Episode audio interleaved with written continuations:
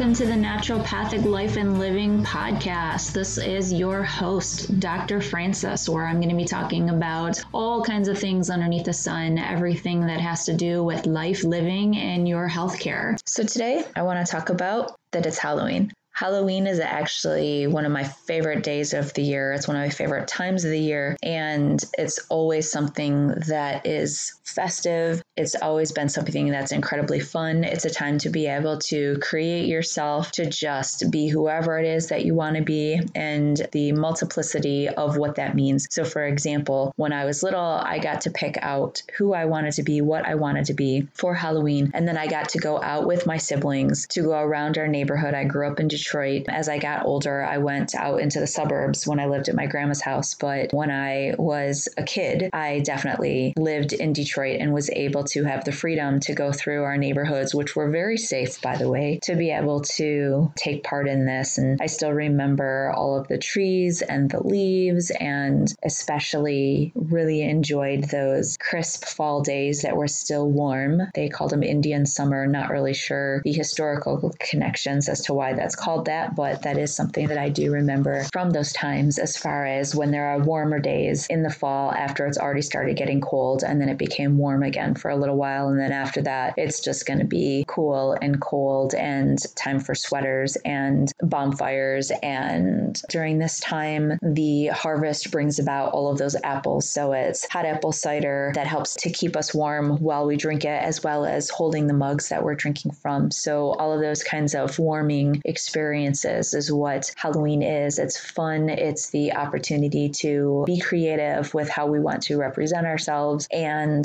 that is encouraged and exciting, and to be able to witness how other people express themselves in that joy and that pleasure and that opportunity to interact and be so fun and festive, and the free opportunity to be able to give and to be able to receive, and all of that energy energy play and everything. I remember there was a candy store that opened in the back of an antique shop that was down the street and like a couple blocks over from where I lived as a child. I'm not really sure if it was a younger couple had purchased the antique store and there was room in the back that never was used or there was just empty space in the back that they decided to open up and have its own door access point to and they made it into a candy candy shop. They called it Uncle Sam's Penny Candy Store. My brother and I would go in there and give them advice. And I'm pretty sure I probably talk about this in my last Halloween's episode as well, a year ago, and maybe even from two years ago. Who knows? Because this is a really empowering, amazing time for me when I was a kid to be able to have these adults, and they were young adults. They couldn't have been even 30, I'm imagining, if they were, I, I don't know, but where they actually asked my brother and me for our advice on which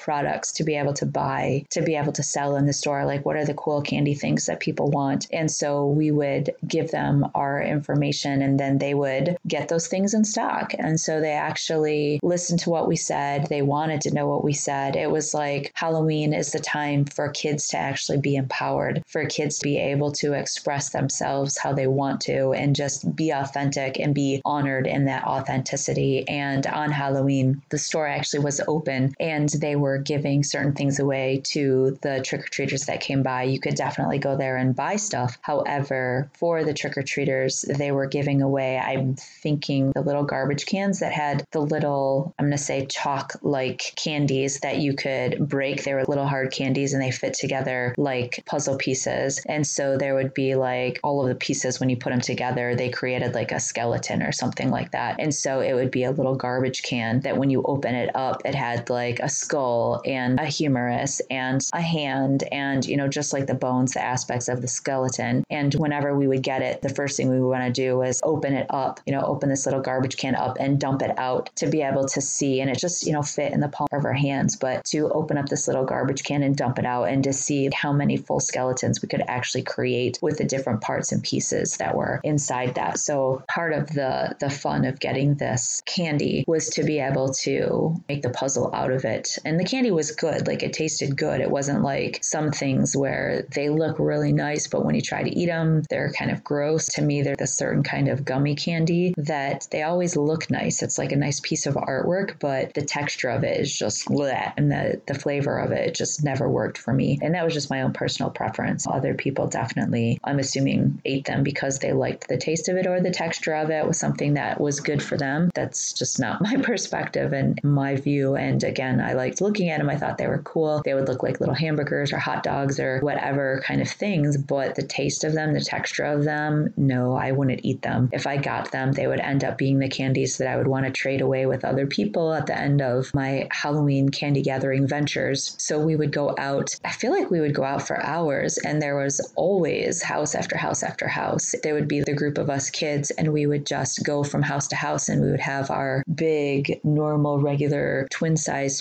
pillowcase, and we would get those things filled up. It would be candies, regular full size candy bars were always like, oh my gosh, like such abundance. But typically the little fun size Halloween candies of the candy bars like the Snickers or the Tootsie Rolls, or sometimes we would get now and laters and Jolly Ranchers and all different kinds of individual candies that whatever it would be that the people were handing out. So normally we'd go to the door of the house that had the light on. We were conditioned, we were trained, we were taught that it was rude and also a waste of time to go to the houses that didn't have the lights on. Because where I grew up in Detroit, when it was Halloween, that's how the adults let the kids know that that was a house that was giving candy was by putting their porch light on. Now, a problem with that is sometimes we would go to a house that had a porch light on and nobody would come. And so we would wait. Problem with that is that sometimes if you waited not long enough, that you would already be walking away from the house because it took a little bit of time before the people inside realized there was somebody at the door, or maybe they were inside watching Halloween movies or something. Maybe they were taking care of their own kids because their kids were too little to go out, or they were an elderly couple, or whatever the circumstances was. It was always that risks and benefits involved of like, ooh, do you go to this house or do you not? And being able to see a group of kids ahead of us that had already left that house would kind of help give us the information about whether or not it would be beneficial for us to go to that house and take the time time to go all the way up to their front door, which of course we always walked on the sidewalks unless we didn't care if we got yelled at for running across the grass, because that was the social norm of you don't walk on people's grass, you don't walk on their lawns. People actually take care of their lawns, and you're not going to disrespect them by doing that. So we would have to walk up to the porch. Now, sometimes, of course, there would be kids that were too excited and didn't want to have to walk all the way back to the sidewalk next to the street to be able to go around, and they would just run across people's grass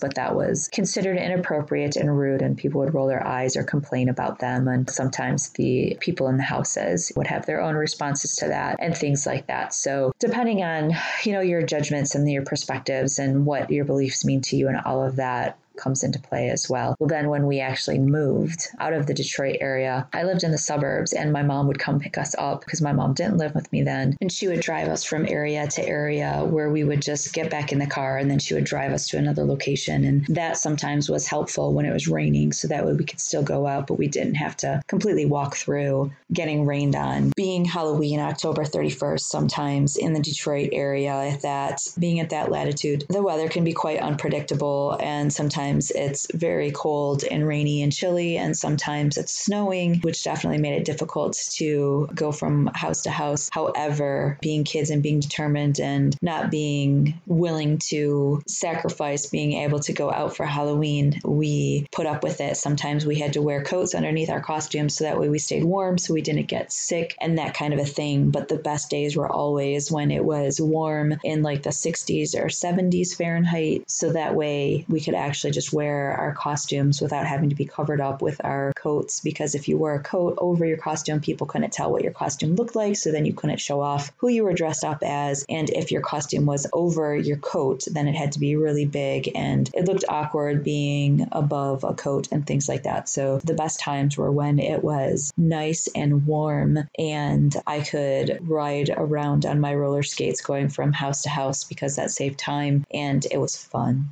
So, yeah, Halloween definitely an empowered time for kids to be able to make choices, to be independent, to be able to be creative, to be able to be witnessed and, yeah, bragged about. I always think that it's cool whenever, even with taking my own kids, as my kids were growing up, taking my kids out for Halloween and walking up to the houses, and when the people would come outside and react to the kids' costumes. So, whether it was, oh my goodness, what are you this year? And then the kids would be explaining so how they decided to come up with this intrinsic costume of combining three or four different concepts together and why it was so amazing and just hearing their expression of themselves and how, oh my goodness, that's so scary, or oh, you're a beautiful princess, or whatever the response would be in that interaction. Always very cool to be able to experience as well as be able to witness an, an awesome, amazing time. There aren't very many times where children are actually honored and empowered for their own contributions and autonomy. So that's probably why all of those different things combined, as well as when I was younger, my aunt would do make huge parties and make a big to do about things. And she would send us through the neighborhood with a list of different items for a scavenger hunt, and whoever got back would get the prize. And she would do the bobbing for apples and the donuts hanging from the ceiling and the different kinds of things. And she would do that for us kids, and she would do different ones for her friends. So my aunt was always like the party person who organized and coordinated different kinds of things and would get people involved and interactive to have fun and things like that. So kudos out to you, assuming my aunt doesn't listen to my podcast, but just putting that out there as the recognition, anyways. So I'm really looking forward to the weather today. It's supposed to be really nice. That is really good and promising. So nice and dry, nice and warm. Super excited about that for the kids. Last year was very cold. Well, it wasn't as cold as the year before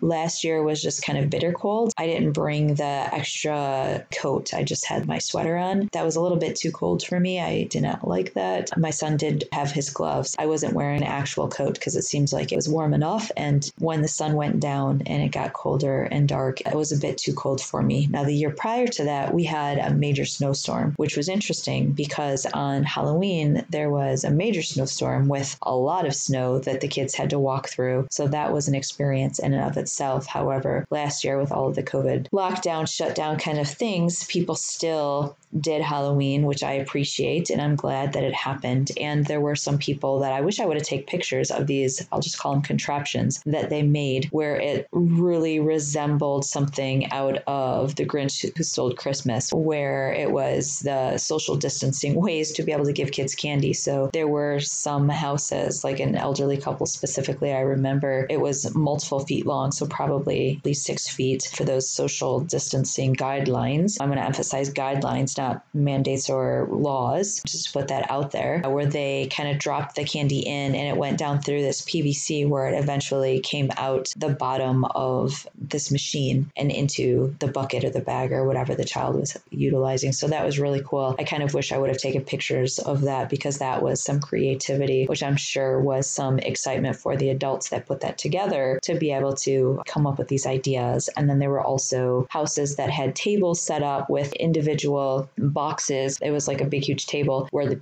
the person had taken tape to draw lines on the table, and each spot had one serving of whatever that house was giving out for the kids. So then the kids could just come up and, you know, oh, just just take out of whatever box you want to take. And so, you know, the kids would take it that way. So that was cool. I saw a lot of people still gathering and sitting around their campfires and playing their music and the decorations and all of that stuff, which is so important at this time of year, especially with all of the lockdown kind of things and the uncertainty that people who are in position positions of authority have to make decisions about. And of course, everybody, no matter what position of authority they're in, is still just a person who got themselves to that place of authority for whatever reason, whether they were voted in or they were hired in or whatever. Everybody, when it comes down to it, is a person. And I'm a naturopathic medical doctor. I know a lot of times doctors don't want to be seen as just people like anybody else in that position of vulnerability, but we are. We're all people at just different levels of authority. And I think that the stuff with the pandemic pandemic that's happening right now is kind of pointing that out. The openness with things with the internet is allowing people to be able to share on a widespread way of who they are and their creations and their ideas, like different kinds of platforms to be able to watch people's videos and hear them talk, just like me being able to express my opinions and the things that I'm talking about on this lovely Halloween day. So, normalizing everybody as a general person. And that's something that I really love. And that's something that Halloween takes us out of that time and space of, I'll say, normal daily life of the routines and the expectations, things we're supposed to do. So, our house is all decorated and we have our caution tape up and we have our bloody fingerprints, stickers, and all of our carved pumpkins, which, by the way, kudos to all of our pumpkin carvers here at our house that put out some amazing freaking decorated pumpkins. So, nice job this year, I think, is the best yet. Uh, our spider webs and our witches and goblins and hanging heads and all of that fun, amazing stuff with our skulls and bones and cemeteries and arms coming out of the ground and all of that kind of creative fun. I am going to, yes, choose to go swimming in just a little bit. And then as the day moves on, we are going to go out and go trick or treating on this beautiful autumn Halloween day. So, with that, thank you everybody and enjoy your time for the season.